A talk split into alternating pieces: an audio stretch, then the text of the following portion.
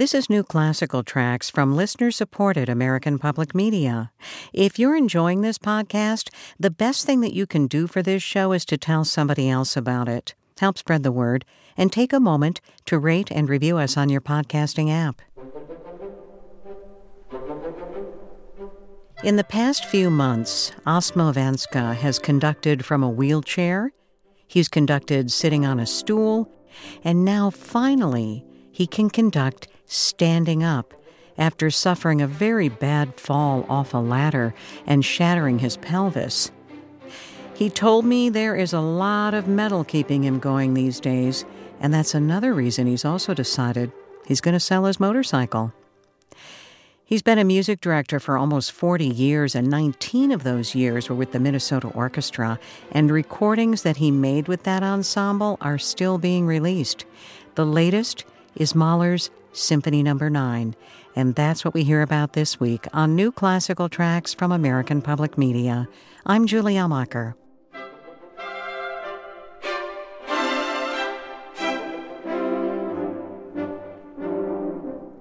Well, Osmo, I want to start out by just asking, how are you? I know you, you know, you were recovering from a bad fall in the winter. Are you, are you back to your, to your old self and maybe getting on your motorcycle, or are you still taking it easy?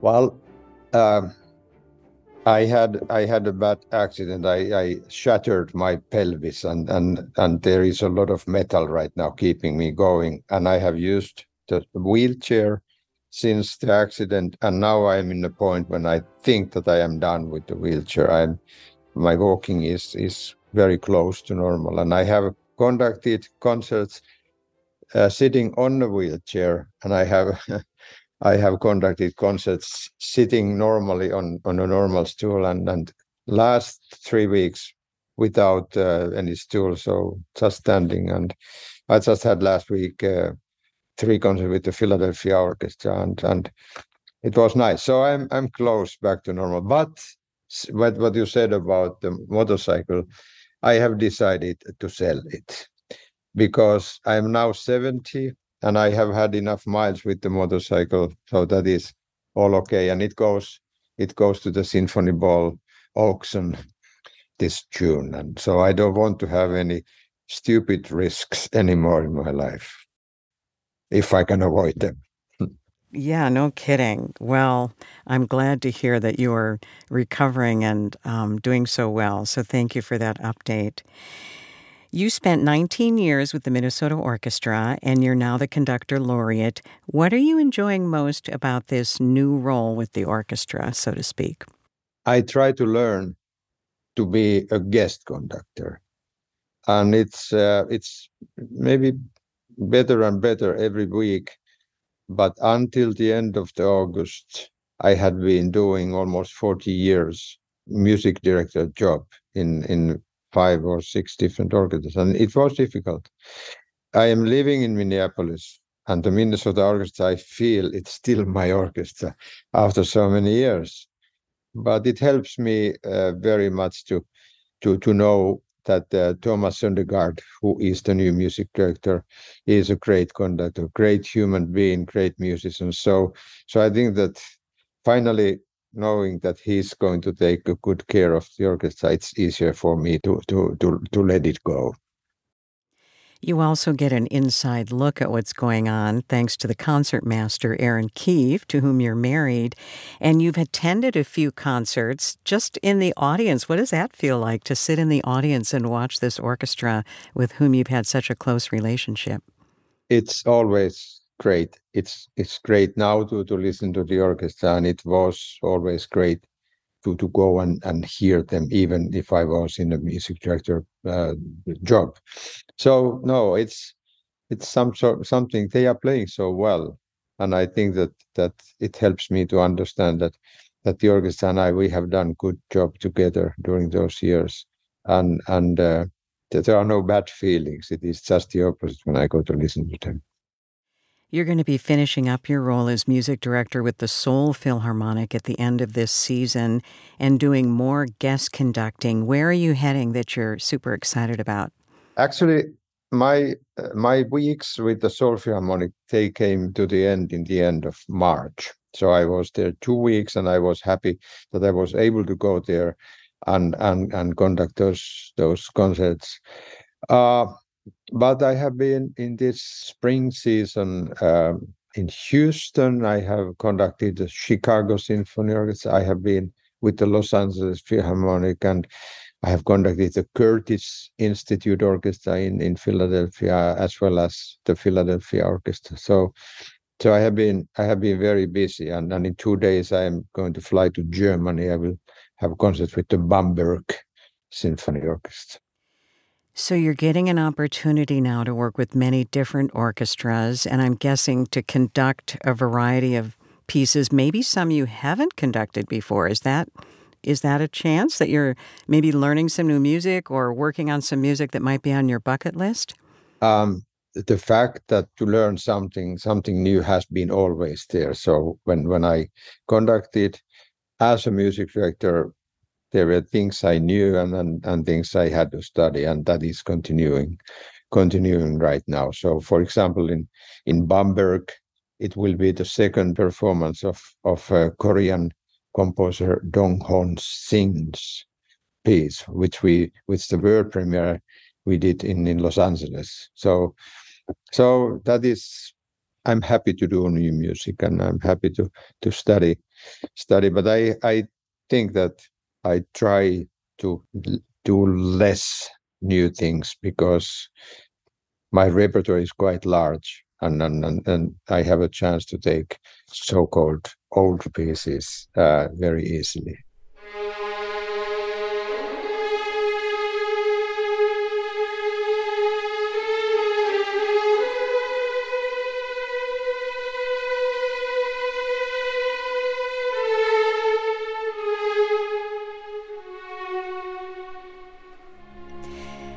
One composer about whom you know a lot is Gustav Mahler, and the latest installment in the Mahler cycle with the Minnesota Orchestra was recently released. It's Mahler's Ninth Symphony. What are you most excited about with respect to this new recording, this new release, as you listen to it now? The, the, the most important thing for me is the quality of the playing. Um, I have heard like two edits of the piece which BIS sent me and and and uh, which I had to accept before going to the next uh, step. And and I have to say that that the Minnesota Orchestra sounds absolutely like one of the best orchestras in the world. So I was surprised to to to recognize how how really well they play. And and I have to add that uh, that one very important person behind these recordings. Uh, of course, the orchestra, all the players, and and they need a conductor too. But we have been lucky to to work with uh, Rob Suff, who is the artistic director of the recording label BIS, and he has been really, really great with us. I, for me, he's the best producer in the world, uh, which I have. Uh, I have done more than 50 CDs with Rob in Lahti and in Scotland and here and and he's just he's the best producer I've ever worked with. So many thanks to BIS and to, to Rob Suff. What does it take to develop that kind of trusted relationship with a producer? It it means that I, I think that we both have done our homework very well. Rob was an oboist who studied conducting too in London at the Royal Academy of Music and decided that he would like to go to the recording business. He said that I recognize that I cannot be as good conductor as, as I want to be, and, and then he went went to the, the to the recording part, and and um, he's doing so well. And if I know the piece, which I try to make it working as my way, then he understands immediately what I'm trying to do, what is my goal with this music, and he helps me to go that. There are many stories about about fights between the conductor and the producer. We haven't had one fight, and and it's it's it's always so clear that that his understanding about my musical language is great, and then he helps us to to to get that result which I want. So so there is like like one idea for the players how to make that music. And and the, the result is that those recordings as you know they have gotten very good reviews. We have gotten one grammy nom- nomination and one real grammy. And and and i, I think that this mahler ninth symphony is going to be in a very high on on our own list and you have one more in the Mahler cycle, is that right? The third and the eighth symphony that are yet to be released? Yeah, those two two two symphonies are, are still coming. So the next will be Mahler Eight, and which was my final concert as a music director of the Minnesota Orchestra. And then we did last, I think, uh, November, um, the third symphonies, which which will be released later. I was reading an interview with you about the Mahler symphonies, and one of the things you said is that it doesn't come without hard work. Can you talk about some of the challenges that you faced while recording this Mahler symphony, Symphony Number no. Nine?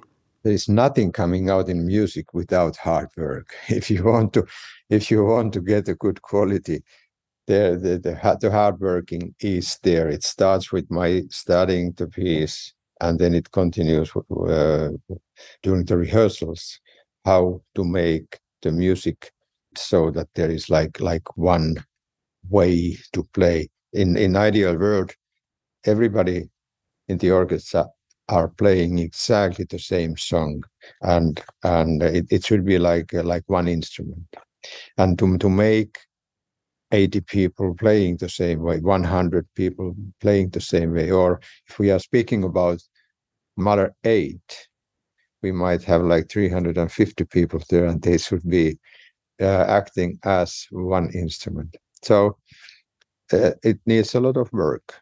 And then it comes to the point when the working is done so that everybody can agree to do it and not um, trying to fight against something so it, it, it means that people we all need to come together and and agree that this is the way how we are doing this piece at this time. What makes Mahler's Symphony Number no. Nine so powerful? Well, that's a good question. Um, Mahler wrote always always something which is including everything and that makes his symphonies quite long and uh, he he really wanted to say about the whole world about the whole life and uh, when this comes to the end, the Ninth Symphony uh, he wrote at the time when his daughter was uh, was died, and and Mahler's heart.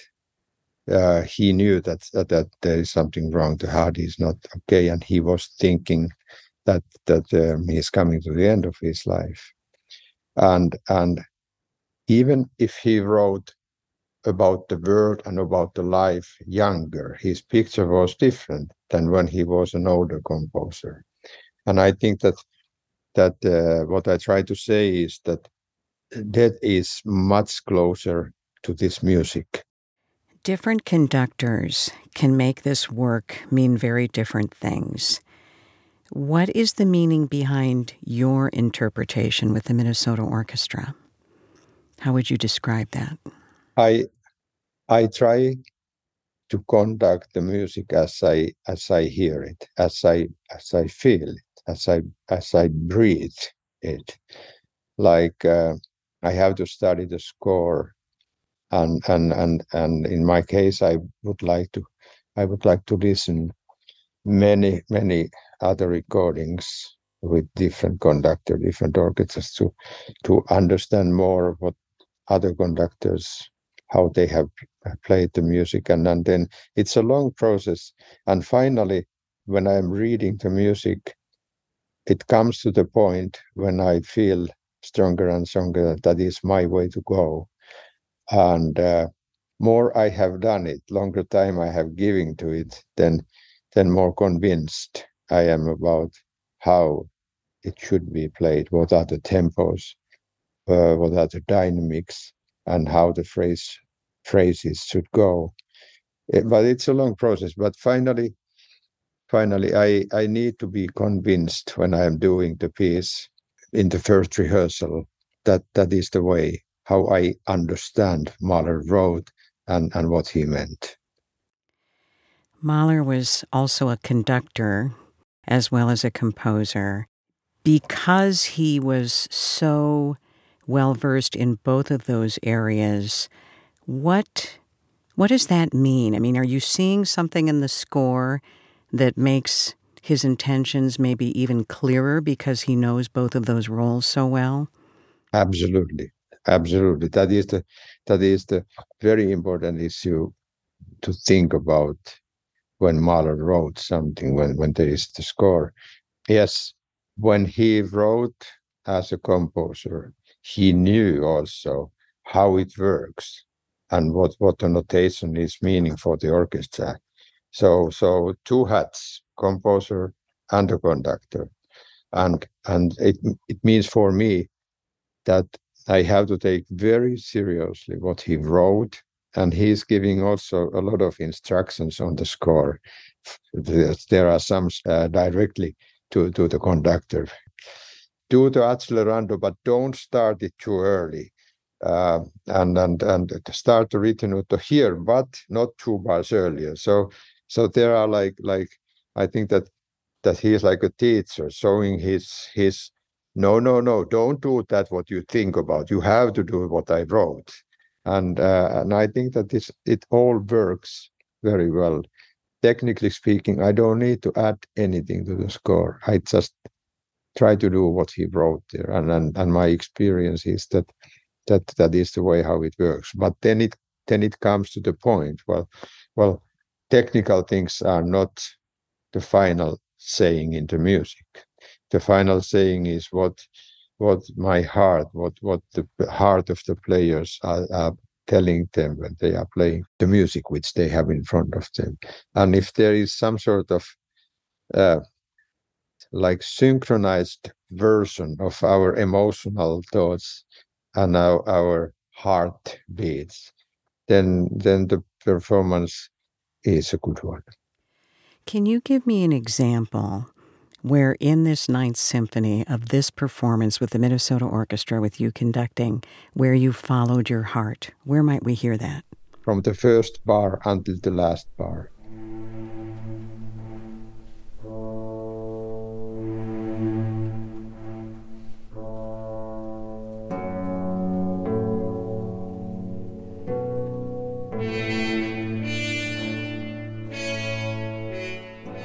Is not one bar which is done without emotional feelings, not one bar which is done without the, the heartbeat and, and the understanding which comes from the music about life, about the world.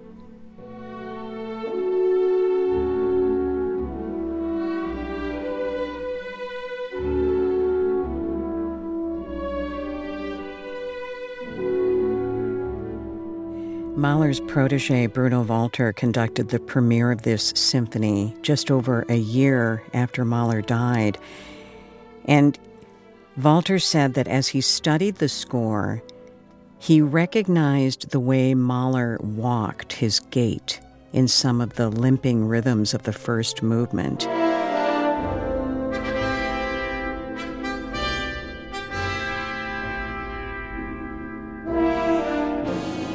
And then later, Leonard Bernstein said that it could have been Mahler's irregular heartbeat.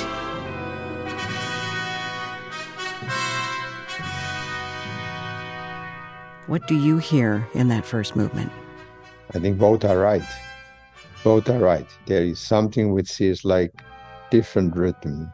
It could be the heartbeat, it could be walking, it could be also what happened at home when, when Mahler and Alma, his wife, when they had their normal life and when they had their emotional life and fights.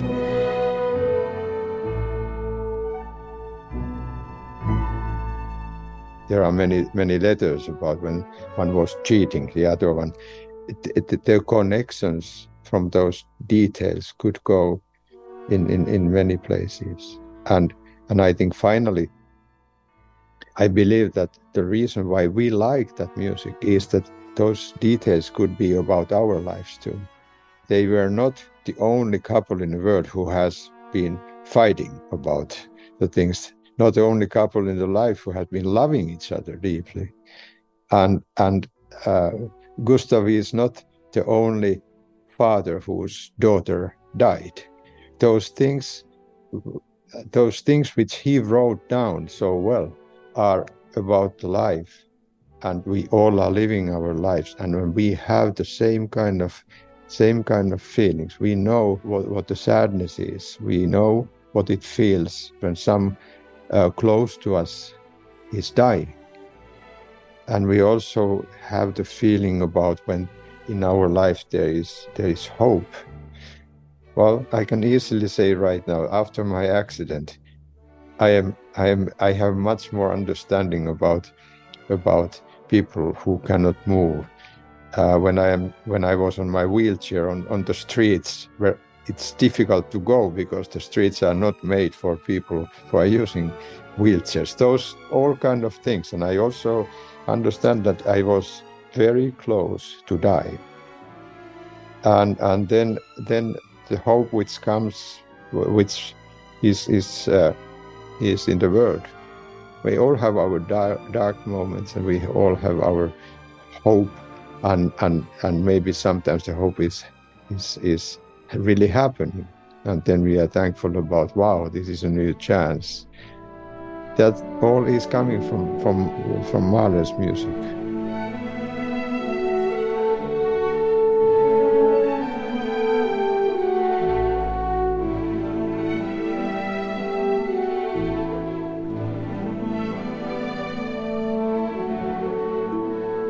He sent a message about his life, that all human beings are having lives which are in, in some ways connected to the similar kind of experiences.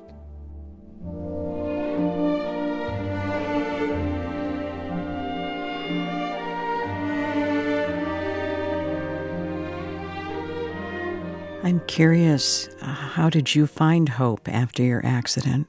Well, let's hope that there was a day which I didn't feel so much pain. Let's hope that there was a night when I was able to sleep a little bit longer, and I was so happy when it happened. And uh, like everything I can see that is is is working better and better, I, it it makes me very happy. I have seen a lot of physical therapists all over the world where I have been, but but last time, just two days ago in Philadelphia, the um, the, the same place where I have been like seven times, they they showed that now you can go to this new machine and you can start to do your right leg exercises. And I was so happy. Well, something is better now. Now I'm able to go to this machine and, and this kind of this is like a journey. I I am I'm happy about every step which I can do better. And I think that life doesn't get better if if I get uh, in in the mood of being miserable. Life gets better if I if I see that there is there's one point which is now better than it was one week ago.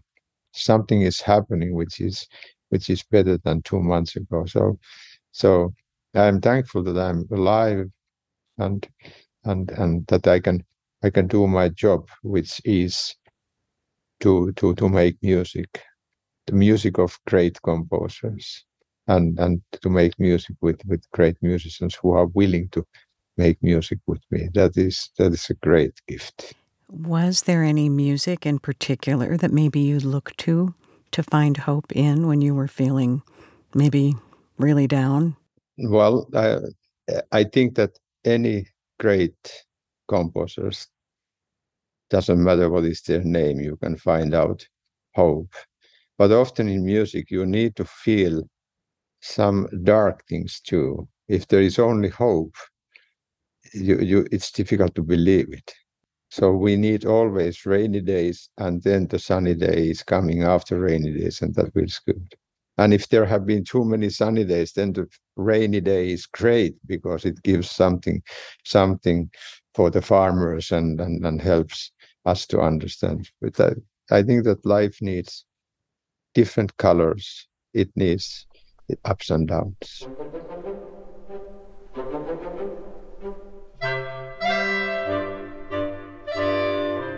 Let's talk just a little bit about the other movements of this Symphony Number no. 9. The second movement is a sequence of dances. And even though it's lighter than the first movement, there's still a sense that something's not quite right. Yeah. Like we might get knocked off balance at any moment. Can you talk a little bit about that? I think that that is a typical thing for Mahler so often. He's using folk music, he's using Austrian dances or, or, or songs. And he's always giving us surprises.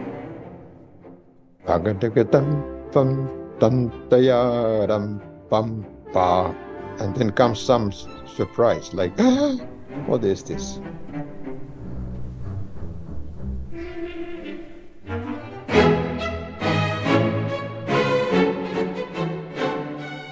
That's Mahler. In the third movement, he seems to provide several big ideas just in the first four measures. Is that what you're hearing too? And if so, what do you think those big ideas are? I I don't want to give any name of those big big ideas. I think that, as I said earlier, I, as I have said many times, his music is always including everything. Sometimes there is some threat. Sometimes there is some like like a joke, like some boys are making surprises.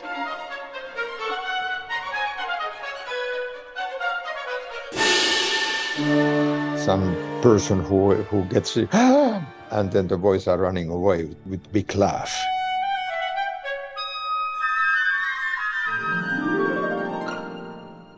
So there could be all kind of things from our experiences.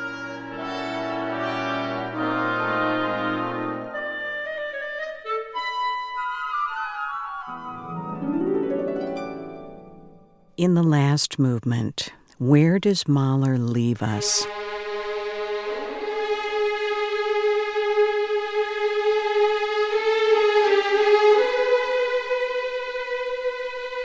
What is his last thought, do you believe? I, I think that the symphony comes to the point when this uh, beautiful, beautiful, beautiful melody of in, in, the beginning of the last movement is moving to the music which is which, which is slower, slower and quieter. And then it comes to the point where where I believe that that it's it's a picture about the, those feelings, illusions when someone is dying, or the composer's idea what is happening when someone is dying.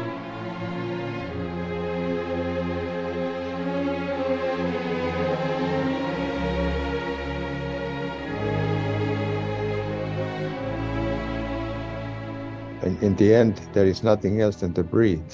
Someone is breathing, and maybe breathing slower and slower and breathing and and coming to the point when I think that that the person is not breathing anymore.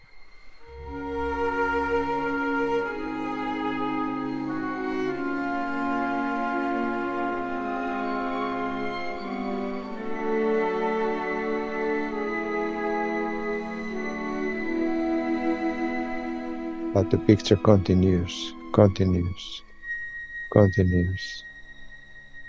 And then finally, it's, it's also quieter. There is a pianissimo and diminuendo, pianissimo and diminuendo, and, and the first and second violins should play like longer notes, longer notes, and softer and softer. And that is that is extremely difficult after in, in, the end of the symphony which is which is a long one and I think that anything can disturb the ending. Any noise from the audience, any noise from the orchestra when they are when they are taking their bow and starting, or or, or any other noise which is not written on the score, could very easily take away this kind of this kind of feeling. We are going to go like like going to go away.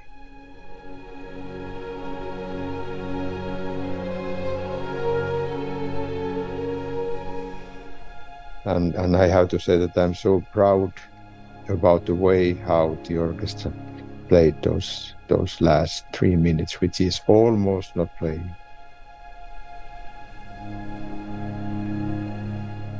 Almost not playing, but there is something, there is something. And I think that this is one of the most beautiful recordings as, as far as I have heard about the ending there's a temptation to make it faster because then it comes to the end and and, and people are not going to be scared. But no, not with this orchestra. I, I I'm I'm so happy that we we all could live it together.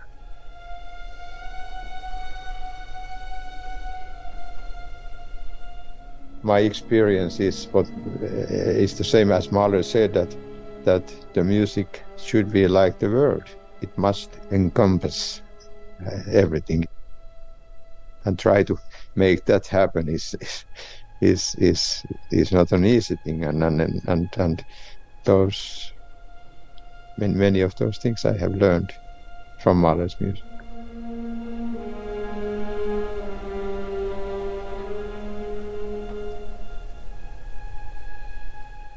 Osmo Vanska with the Minnesota Orchestra and Mahler's Symphony no. 9.